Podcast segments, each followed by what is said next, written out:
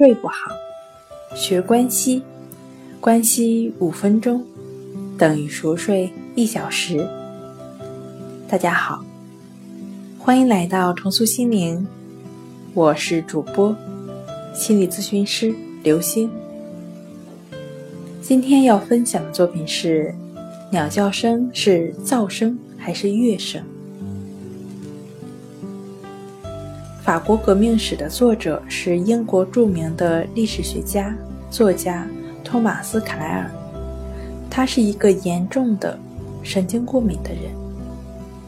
由于他生活的村子日渐繁华，为了躲避车水马龙的喧闹声，他把书房搬到了二楼。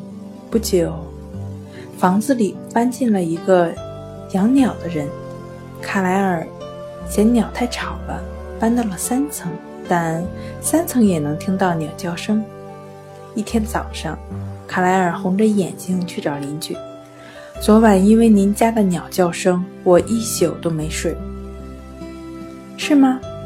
不过我家的鸟昨晚只叫了两次啊。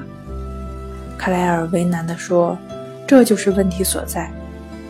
它叫完两次之后，因为不知道什么时候再叫，所以我一直睡不好。”